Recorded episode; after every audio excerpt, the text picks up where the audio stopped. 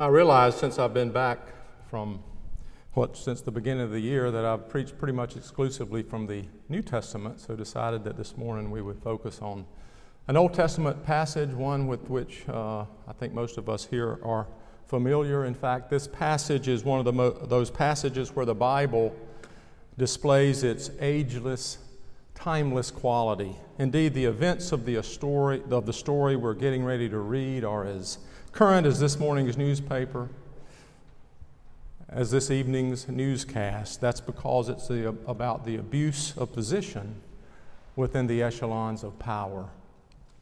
Before reading it, let's remind ourselves briefly of the rise of David to prominence. As this morning's scripture represents a, a turning point in the Davidic narrative. Up to this point, Events surrounding the rise of David to influence and power have been colored with an aura of innocence and purity. David, the handsome shepherd boy, the youngest of eight brothers, anointed at a young age by the prophet Samuel as the future king, a musician, calming the tormented King Saul by the playing of the lyre, a warrior the vanquisher of the giant Goliath. Forming an army, David ultimately defeats King Saul, who dies by falling on his sword. And David becomes the king of a united, uni- unified kingdom. And throughout that long narrative there in 2 Samuel of David's rise, there has been no suggestion of moral malfeasance, no hint of inappropriate or immoral behavior. Up to this point. However, in our passage this morning, the innocence of David and of Israel is never to be retrieved. From the 11th chapter of 2 Samuel, we find these verses, these words. In the spring of the year, the time when kings go out to battle, David sent Joab. Joab was the commander of his army. David sent Joab with his officers and all Israel with him. They ravaged the Ammonites and besieged Rabbah. But David remained at Jerusalem. It happened late one afternoon when David rose from his couch and was walking about on the roof of the king's house that he saw from the roof a woman bathing. The woman was very beautiful David sent someone to inquire about the woman. It was reported this is Bathsheba, daughter of Eliam, the wife of Uriah the Hittite. So David sent messengers to get her, and she came to him, and he lay with her. Now she was purifying herself after her period. Then she returned to her house. The woman conceived, and she sent and told David. I am pregnant. So David sent word to Joab Send me Uriah the Hittite. And Joab sent Uriah to David. When Uriah came to him, David asked Joab and the people, David asked how Joab and the people fared and how the war was going. Then David said to Uriah, Go down to your house and wash your feet. That's, an, uh, that's a euphemism. Uriah went out of the king's house, and there followed him a present from the king. But Uriah slept at the entrance of the king's house with all the servants of his Lord, and did not go down to his house. When they told David Uriah did not go down to his house, David said to Uriah, you, must, you have just come from a journey. Why did you not go down to your house? Uriah said to David, The ark of Israel and Judah remain in booths. And my lord Joab and the servants of my lord are camping in the open field. Shall I then go down to my house to eat and to drink and to lie with my wife? As you live and as your soul lives, I will not do such a thing. Then David said to, Uriah, Remain here today also, and tomorrow I will send you back. So Uriah remained in Jerusalem that day. On the next day, David invited him to eat and drink in his presence and made him drunk. And in the evening he went out to lie on his couch with the servants of his Lord, but he did not go down to his house. In the morning, David wrote a letter to Joab and sent it to the hand, by the hand of Uriah. In the letter, he wrote, Set Uriah in the forefront of the hardest fighting, and then draw back from him so that he may be struck down and die. As Joab was besieging the city, he assigned Uriah to the place where he knew there were valiant warriors. The men of the city came out and fought with Joab, and some of the servants of David among the people fell. Uriah the Hittite was killed as well. Then Joab sent and told David all the news about the fighting, and he instructed the messenger When you have finished telling the king all the news about the fighting, then if the king's anger rises, and if he says to you, Why did you go so near the city to fight? Did you not know that they would shoot from the wall? Who killed Abimelech, son of Jerubbaal? Did not a woman throw an upper millstone on him from the wall so that he died at Thebez? Why did you go so near the wall? Then you shall say, Your servant Uriah the Hittite is dead too. Friends, the grass withers, the flower fades, but the word of our Lord shall stand forever. Let us pray. O Lord, may the words of my mouth and the meditations of our hearts be acceptable in your sight, you who are our strength and our Redeemer. Amen. The story of King David and the wife of Uriah the Hittite is an extremely, extremely subtle and moving narrative, challenging our capacity to interpret. It's like standing before a great work of art, a, a painting by Rembrandt or a work of sculpture by Michelangelo, and holding in our hands a written description of what we are seeing. Though the description is helpful, the interpretation inevitably falls short of the complexity of the art itself, for that work of art speaks to that part of us wherein words are inadequate. So, with this story, the plot in itself is simple enough. In fact, this plot is painfully repeated throughout the course of human history, yet no amount of interpretation can fully capture the depth of pathos present. As Walter Brueggemann observes, this narrative is more than we want to know about David and more than we can bear to understand about ourselves. The scene we have here is of a king near the pinnacle of his power and influence. No longer does David ride out into battle as he did when trying to secure the throne. Rather, David stays in Jerusalem. David has armies to fight his battles now. David's success has granted him the luxury of leisure, the time to lounge about if he so desires, while his subjects carry on the business of running the kingdom like risking their lives on the battlefield. And it is while his armies are at war that David rises from his afternoon siesta and spies a beautiful woman bathing on a nearby rooftop. Back in 1 Samuel, when the people of Israel decided they wanted a king, we want to be like other nations, they cry to the prophet Samuel. And Samuel warns them These will be the ways of the king, Samuel says.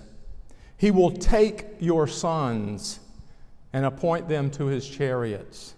He will take your daughters to be perfumers and cooks and bakers. He will take the best of your fields and vineyards and olive orchards. He will take one tenth of your grain and of your vineyards.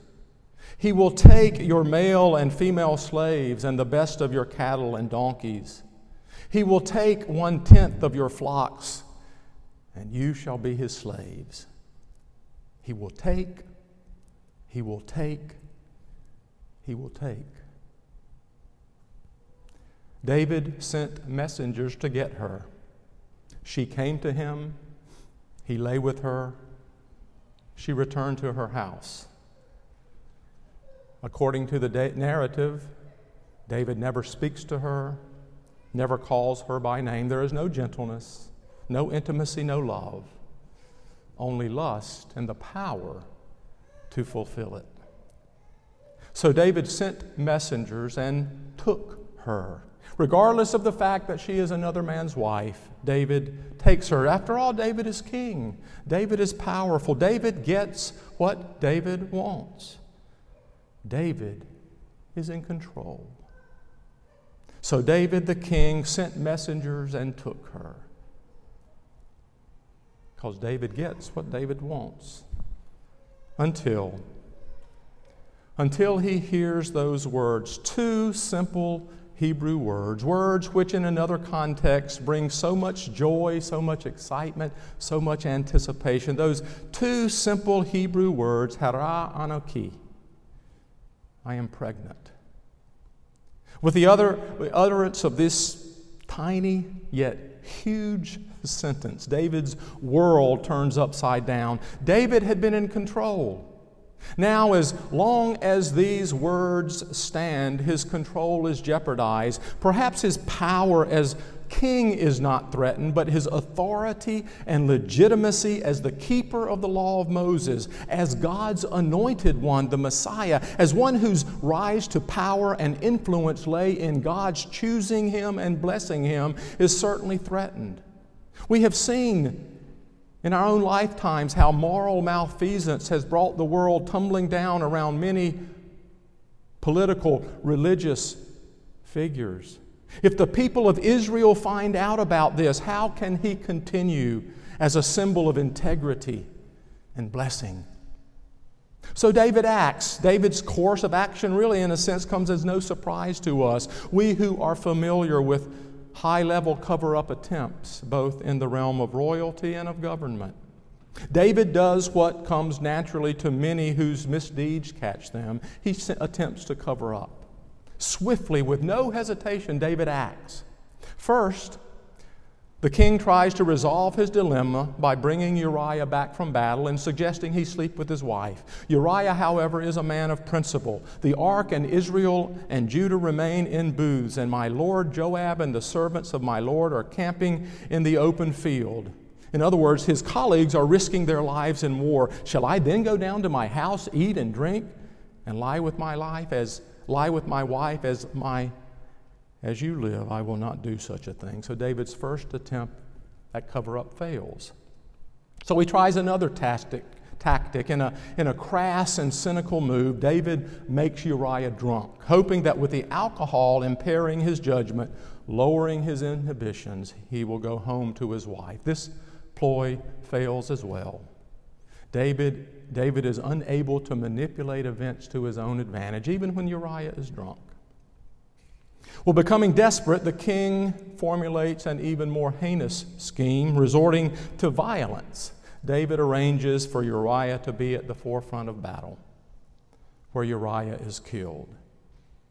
Even though the battle strategy, strategy is stupid, it is excused because Uriah is killed.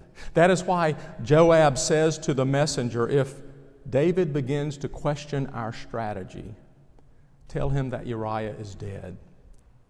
He knows that that's what David wants to hear. And since that is what David does hear, all else is excused. The third attempt at cover up is successful. Position secured, tragedy and embarrassment avoided. And yet, in the process, David has become morally numb swept along by this irresistible urge to cover his moral turpitude. David, the keeper of the law of Moses, who brought the ark back to Jerusalem after a 20 year absence, has taken another man's wife. Thou shalt not commit adultery. David has taken that what, what was not his. Thou shalt not covet. David has engineered a murder. Thou shalt not kill. And then David has the audacity to say to Joab, Do not let this thing be evil in your eyes. That's the way of war. The loss of innocence is com- complete. The king, in his lofty position of power and influence, has come to regard himself as morally autonomous. David thinks he can do as he damn well pleases. David, a, David, a powerful man in a powerful position, has been seduced. But the thing that David did displeased the Lord. We read at the end of this chapter. The thing David had done displeased the Lord. You know, sometimes I wish politicians, many of them who claim to be Christian, would be as concerned about displeasing the Lord as they are about displeasing their constituents. But the thing that David had done displeased the Lord. My friends, Yahweh God has another moral vision, a vision of which David is reminded through the prophet Nathan. And if you go on and read the next chapter, you will read about God sending the prophet Nathan. And through a, a parable that Nathan tells the king, David comes to see himself as a sinner. And to his credit, is moved to confession. It's like looking in a mirror and seeing that, hey, I am the man of which you speak. He is able to utter those words which are so often so slow and difficult to come. I have sinned against the Lord. Indeed, as Don mentioned, the psalm on which our prayer of confession was based was written by David following his affair with Bathsheba.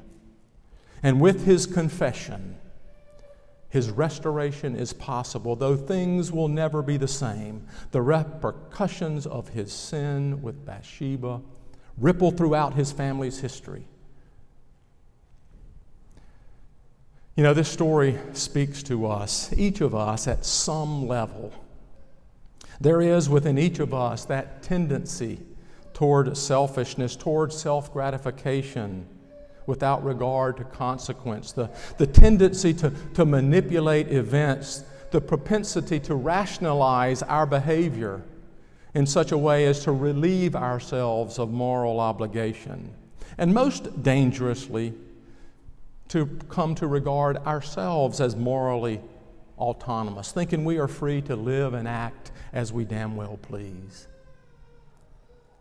Yet, God has another moral vision a vision made manifest as we who are Christians discover in the life, death, and resurrection of Jesus Christ.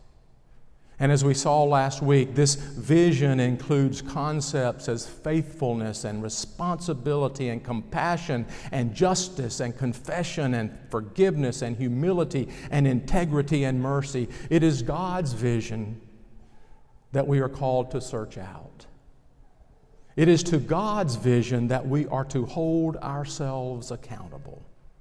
It is to God's vision that we are to remain faithful. We end this morning, as the story ends, with a word of grace. God has another moral vision, yes, and within that vision there is judgment. Behold, I will rise up evil out of your own house. We read in Scripture. We can see that judgment played out in the lives of David's family, but the last word is one of grace. The Lord has put away your sin. You shall not die, he says to David, in light of his confession. There is judgment, yes but the last word is one of grace. Friends, the scope of sin is frightening. What we can do when we consider ourselves morally autonomous brings judgment upon ourselves. And yet there is grace. We cannot, we cannot forget that it is from the lineage of David and Bathsheba that Jesus is born. Even in the deepest gloom of the human condition, there is cause for celebration and joy, for there is that word of grace. The Lord has put away your sin. You shall not die. What good news! for you and for me. Let us pray. We thank you for these wondrous stories that are provided for us in Scripture, stories which speak to us at so many levels. Grant that we might clasp, cling to that moral vision that you have provided for us through Jesus Christ. And may we be faithful, confessing disciples of Jesus, in whose name we pray. Amen.